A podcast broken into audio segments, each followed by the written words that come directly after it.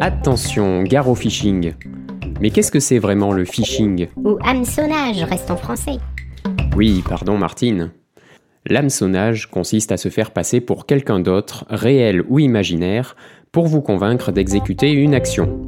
Ouvrir une pièce jointe qui cache un programme malveillant, donner le mot de passe d'un de vos comptes en ligne, effectuer un virement, etc. Vous pouvez en trouver dans vos emails, mais aussi en recevoir par SMS, par coup de fil, dans votre boîte aux lettres. Je vous donnerai d'ailleurs un bel exemple personnel sur lequel je me suis un peu amusé. Ou encore en visitant un site ressemblant étrangement à celui de votre banque ou boutique en ligne préférée. L'hameçonnage est du spam, c'est-à-dire du courrier indésirable, mais l'inverse n'est pas toujours vrai puisqu'une certaine partie des spams présentent la vraie identité de l'expéditeur et ne sont qu'une publicité, certes gênante mais honnête. Et l'hameçonnage, c'est quoi le but pour les pirates? C'est pour l'argent principalement, mais aussi pour neutraliser une personne, une entreprise ou organisation, pour des raisons politiques, de concurrence professionnelle, voire d'espionnage industriel, ou toute autre raison pouvant passer par la tête d'un cybercriminel. À moins d'être une personne en vue, ou qui dérange particulièrement quelqu'un, ou alors en mauvaise relation avec un passionné du piratage, vous n'avez pas de raison d'être ciblé individuellement. Les attaques collectives, celles que vous rencontrez principalement, sont faciles à éviter avec quelques outils dont j'ai déjà parlé à plusieurs reprises et que je recite tout à l'heure. Bon, c'est quoi les techniques employées par les pirates? Mais j'en ai déjà parlé dans l'épisode L'internaute. Mais, euh, euh, Allez, t'inquiète pas, je fais un petit rappel. Le phishing est basé sur de la manipulation avant tout. Les cybercriminels jouent avec nos émotions et nous incitent à la précipitation. On peut ainsi être enthousiasmé dans la perspective d'un gain conséquent d'argent ou effrayé par une annonce de compte bancaire débiteur ou de compte piraté. Ça paraît souvent gros et 9 fois sur 10, on se rend compte de la supercherie au premier coup d'œil. Mais la dixième fois, quand le contexte présenté correspond à un événement personnel qui a eu lieu dans les heures ou jours précédents, on commence à avoir des doutes. Vous attendez un colis qui doit impérativement arriver en fin de semaine. Entre la commande et la réception, vous recevez des tonnes de spam dans lesquels se sont glissés quelques mails de phishing. Lors d'un tri rapide, vous voyez un titre Paiement refusé ou Problème de livraison. Oh non, j'aurai pas mon colis à temps Et là, Martine, tu cliques pour en savoir plus. Et voilà. Pour éviter ce genre de précipitation, je vais vous présenter quelques attitudes peu contraignantes à adopter à chaque fois que vous vous trouvez face à votre messagerie. Ça vous fait perdre quelques secondes, mais vous en fait gagner bien plus pour le jour où vous auriez cliqué frénétiquement sur un lien. Mais avant ça, voici quelques attaques classiques des cybercriminels. L'attaque nigériane. C'est la personne riche, mais actuellement en difficulté, qui vous promet un beau pactole en récompense d'un prêt à verser sur un compte à l'étranger. C'est alléchant, mais préférez jouer à l'euro million, vous aurez plus de chances de voir revenir ne serait-ce que la somme misée. Autre type d'attaque, le faux support technique, qui vous notifie du risque de perte de vos données et vous demande de payer pour résoudre le problème. C'est du ransomware mais déguisé. Ils sont cool ces pirates, ils se creusent la tête pour varier les scénarios et ne jamais être ennuyeux. Vous recherchez un emploi, ça y est, le job de rêve est dans votre boîte aux lettres. Vous n'avez pas d'entretien à passer, ou alors c'est copain-copain tout de suite. Vous pouvez rester chez vous et travailler une heure par jour pour gagner un salaire que vous n'espériez même pas. Alors vous remplissez les documents et c'est parti. Enfin, vos données sont parties. Identité, numéro de sécu, de compte bancaire et tout ça. Avant de vous engager dans quoi que ce soit, demandez un entretien dans les locaux de l'entreprise et vérifiez bien son identité et son activité sur un site sérieux comme société.com ou les pages jaunes. Et si l'entreprise affirme ou semble être à l'étranger, alors que vous ne cherchez qu'en France, corbeille Vous avez aussi les emails de tel homme ou femme qui veut vous rencontrer, de tel jeu que vous avez gagné sans même y participer, de votre banque ou vos assurances qui vous demandent d'effectuer une action, ou de tout autre expéditeur se faisant passer pour une personne en lien avec vos activités professionnelles ou de loisirs. Et oui, les pirates vous connaissent bien parce que vous avez un peu trop lâché d'informations sur vous à tout site ou application, même semblant de confiance, qui vous l'a demandé. Que ce soit par formulaire ou par acceptation intempestive de dépôt et collecte de cookies. Vous avez aussi la rencontre en ligne avec le type dont vous êtes tombé amoureuse au fil des discussions alors que vous ne l'avez jamais vu. Il a besoin d'argent, juste un petit peu. Allez, vous lui faites un petit virement. Et puis finalement, il habite loin et voudrait venir vivre avec vous, mais a besoin d'acheter un billet de train ou d'avion, voire une voiture, pour vous rejoindre. Qu'il était beau. Quoi, tu t'es déjà fait arnaquer? Euh, oui. Ah, et tu l'as déjà vu? Non, mais il avait de belles tournures de phrases. et, et tu lui as donné de l'argent? Oui, pour qu'il continue ses poèmes. et, et il a continué? Euh, non, il a juste répondu merci, salut. Mais c'était émouvant, hein, il avait l'air tellement heureux. Tu m'étonnes. Le malfrat amoureux peut aussi utiliser le chantage en vous demandant d'abord des photos ou vidéos de vous, nus, avant de vous réclamer quelques pièces jaunes pour que ce ne soit pas disséminé sur le web. Quant aux appels téléphoniques, si vous avez manqué un appel, ne rappelez pas si aucun message n'est laissé et si le numéro vous est inconnu ou caché. Surtout s'il ne provient pas d'une ligne fixe en France, donc commençant entre 01 et 05. Et si la personne avait vraiment eu quelque chose à vous dire, elle vous aurait laissé un message.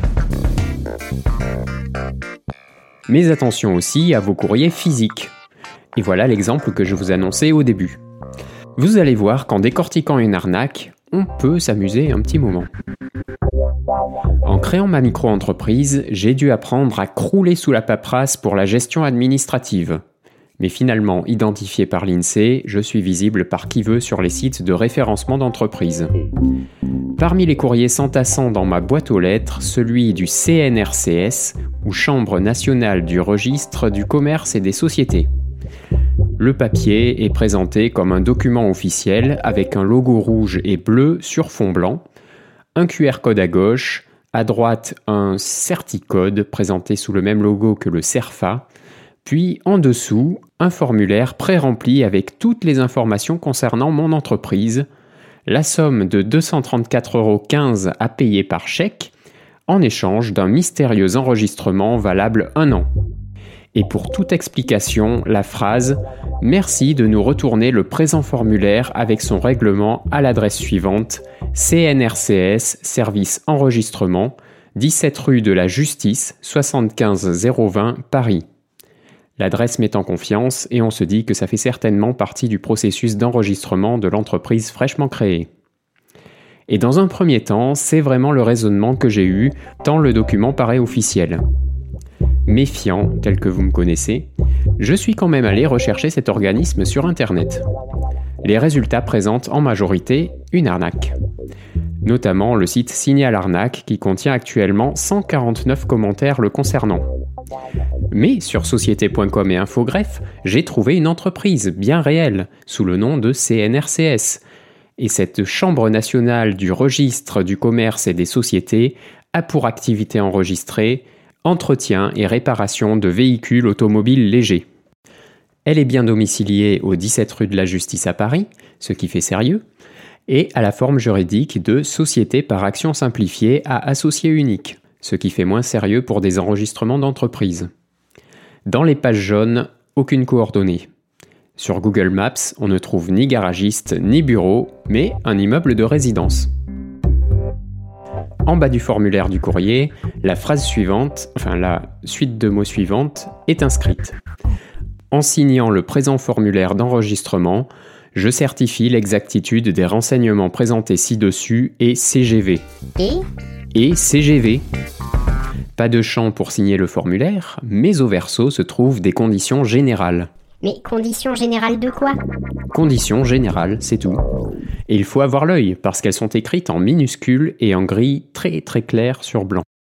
Donc il faut s'armer de courage et de bonnes lunettes pour les lire. Et j'en ai eu, du courage et des bonnes lunettes.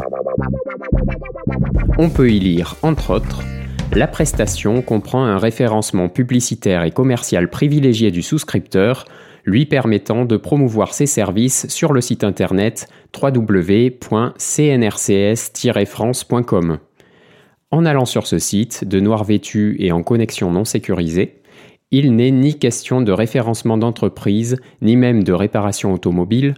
On découvre le consortium d'études sur la prévisibilité de l'aléatoire. en bas des CIA, C'est quoi ce truc-là? les conditions illisibles d'arnaque, et renseigner un email de contact en orange.fr. On fait une pause et je vous rappelle que vous pouvez m'aider à continuer de faire vivre Microcravate de diverses manières. Déjà en participant financièrement, vous trouverez tous les détails et les contreparties en cliquant sur le lien Tipeee dans la description de l'épisode ou en trouvant la page du podcast dans votre moteur de recherche privé. Tapez Étienne Microcravate et je ne serai pas bien loin. N'hésitez pas non plus à partager sur les réseaux sociaux, à vous abonner à la newsletter qui vous donne ma sélection d'actualités du numérique de la semaine et l'accès au forum. Vous pourrez ainsi venir discuter avec la communauté, poser vos questions et répondre à celles des autres. Pensez aussi à vous abonner au podcast dans votre application pour être alerté de la sortie des épisodes. Enfin, si vous aimez ce podcast, une note et un commentaire font toujours plaisir. Pour tenter une action contre cette entreprise malveillante, j'ai signalé la magouille sur signal.conso.gouv.fr. La réponse fut plutôt décevante. Un email m'informe Malgré nos relances, l'entreprise n'a pas souhaité lire votre signalement. Ok, alors il suffit de mettre les mains devant les yeux pour ne pas se faire attraper. C'est facile en fait d'être un escroc en liberté. Non, en fait, je n'ai pas frappé à la bonne porte. Je le pensais, étant donné que j'avais affaire à une entreprise réelle, bien que malveillante. Mais le site Signal Conso est destiné à régler des litiges et demander réparation. Mais comme je n'ai pas mordu à l'hameçon, il n'y a pas lieu de réparation. Pour un simple signalement, il vaut mieux passer par les sites dont je parlerai plus tard dans les actions à mener face au phishing. Celui-ci est assez élaboré, tout est fait pour qu'une personne novice en gestion d'entreprise tombe dans le panneau, et derrière ça, une entreprise réelle a été créée. Le phishing en version mail se base sur les mêmes techniques, mais ce n'est le plus souvent pas aussi élaboré. Et comme il est plus courant, on est plus méfiant et plus entraîné à le détecter. Donc voici comment partir à la pêche au phishing. Jeu de mots Oui, oui, excellent, je dois le reconnaître. Oui, parce que c'est la contraction de ben, phishing, la pêche en anglais, et freaking étant au départ du piratage téléphonique. Alors, pour commencer, il faudrait se méfier de chaque email que l'on reçoit, même venant d'un ami. Vous le savez, votre carnet d'adresses est quasiment en libre service sur votre smartphone. De nombreuses applications le consultent et certaines le redistribuent à des personnes ou entreprises qui font de même. Ça tombe donc facilement dans les mains de n'importe qui. À partir de là, il est facile d'envoyer sous votre nom un mail frauduleux à tous vos contacts. Si vous voyez par exemple en expéditeur le nom d'un ami variant d'une ou deux lettres, laissez tomber. Vous pouvez toujours cliquer sur le nom et vous verrez certainement apparaître une adresse email bizarre. Et d'ailleurs, en lisant le contenu du mail, vous ne reconnaîtrez pas le langage de votre ami. Donc voilà, au moindre doute sur un email, la première chose à faire, et la plus facile, est de cliquer sur le nom pour vérifier l'adresse email, si elle n'est pas déjà affichée à côté du nom. Dès qu'il y a un lien dans le message, il faut encore bien vérifier que c'est un expéditeur légitime avant de cliquer, même si ça semble l'être et correspondre à une communication que l'on attendait, comme une livraison ou suite à un paiement en ligne. En général, même si le message vous semble des plus légitimes, plutôt que de cliquer sur un lien, vous pouvez rechercher le site dans votre moteur de recherche et le résultat présenté sera plus sûr que le lien du mail. Sauf bien sûr si c'est un lien que vous attendiez de pied ferme, comme après un clic sur mot de passe oublié, ou une inscription sur un site ou une visioconférence par exemple. Un mauvais lien peut envoyer vers une adresse ressemblant à celle d'un site officiel ou déclencher directement le téléchargement d'un bout de code que votre ordinateur ou smartphone aura du mal à digérer. Si le champ des destinataires, donc le champ A, est vide, ou contient quelque chose comme Undisclosed Recipients. Destinataire caché, pour ceux qui ne comprennent pas l'anglais. Merci Martine. Ou ceux qui n'ont pas compris, avec l'accent pourri. Merci Martine. Dans ce cas, ça veut dire que vous êtes dans le champ CC, c'est-à-dire en copie. Et c'est mauvais signe car c'est peut-être pour cacher un nombre important de destinataires, dont des adresses inexistantes, puisque la liste a été générée automatiquement à partir de nombreuses combinaisons de noms et de prénoms. Parmi ces adresses, certaines existent, et quelques propriétaires de celles-ci se feront hameçonner. Mais pas vous. Vous avez détecté une tentative d'hameçonnage Bravo Maintenant, quelle attitude adopter face à ce message? Déjà, si vous avez encore un doute, contactez l'entreprise. Évidemment, sans passer par des coordonnées qui seraient indiquées dans le message. Ensuite, ne cliquez nulle part, sauf si vous voulez sur le nom de l'expéditeur dans le champ 2. Bien sûr, n'ouvrez pas les pièces jointes. Sauf si vous voulez pourrir votre ordinateur. Merci Martine pour cette précision pertinente. Ne répondez pas. Ça donnerait à l'attaquant la confirmation que votre adresse existe bien et il ne vous lâchera plus. Ne communiquez jamais vos informations bancaires ou des mots de passe. Un interlocuteur légitime ne vous demandera jamais ça. Signalez le message comme spam à votre messagerie si elle présente cette option, généralement visible au-dessus du message. Signalez vos spams sur le site signal-spam.fr, que ce soit des abus marketing ou des mails malveillants. Seulement pour les mails malveillants, rendez-vous sur internet-signalement.gouv.fr ou phishing-initiative.fr. Vous pouvez vous désabonner d'un spam seulement s'il vient d'un expéditeur légitime. Sinon, le lien Me désabonner est probablement malicieux comme tout le reste. Et si vous avez mordu, c'est le moment d'aller sur signal.conso.gouv.fr ou d'appeler le 0805 805 817. Ou de taper le 3615 code conso. Alors non Martine, on évite les blagues de Minitel et de tout autre sujet que les moins de 20 ans ne peuvent pas connaître. Charles Aznavour, tu fais pas mieux. Et rendez-vous au commissariat pour déposer plainte ou aller sur france-victime.fr ou encore appeler le 116 006. Enfin, pensez à faire opposition auprès de votre banque si vos comptes bancaires sont en jeu. Enfin, que faire en prévention du phishing? D'abord, ne donnez pas votre adresse à tout bout de champ. Pour des inscriptions sur des sites qui n'ont pas besoin de vous envoyer des communications, vous pouvez utiliser les adresses provisoires de l'extension Firefox Relay, donc dans le navigateur Firefox que je vous recommande vivement, encore une fois, pour ses fonctions et extensions de sécurité. Et il n'est pas plus désagréable qu'un autre. Si vous souhaitez créer une nouvelle adresse email, évitez les messageries trop courantes comme Gmail ou Orange et le format standard prénom.nom. Sinon, vous avez toutes les chances de retomber dans les listes des pirates. Vous pouvez privilégier une messagerie sécurisée comme ProtonMail ou MailFence, qui sont toutefois limitées en version gratuite. Installez un logiciel anti-spam ou activez l'option dans votre solution de sécurité, en plus de la fonction intégrée à votre messagerie. Et pour approfondir le sujet de manière plus technique, rendez-vous sur www.phishing.fr. À partir de ces bons conseils, prenez soin de vos données. Salut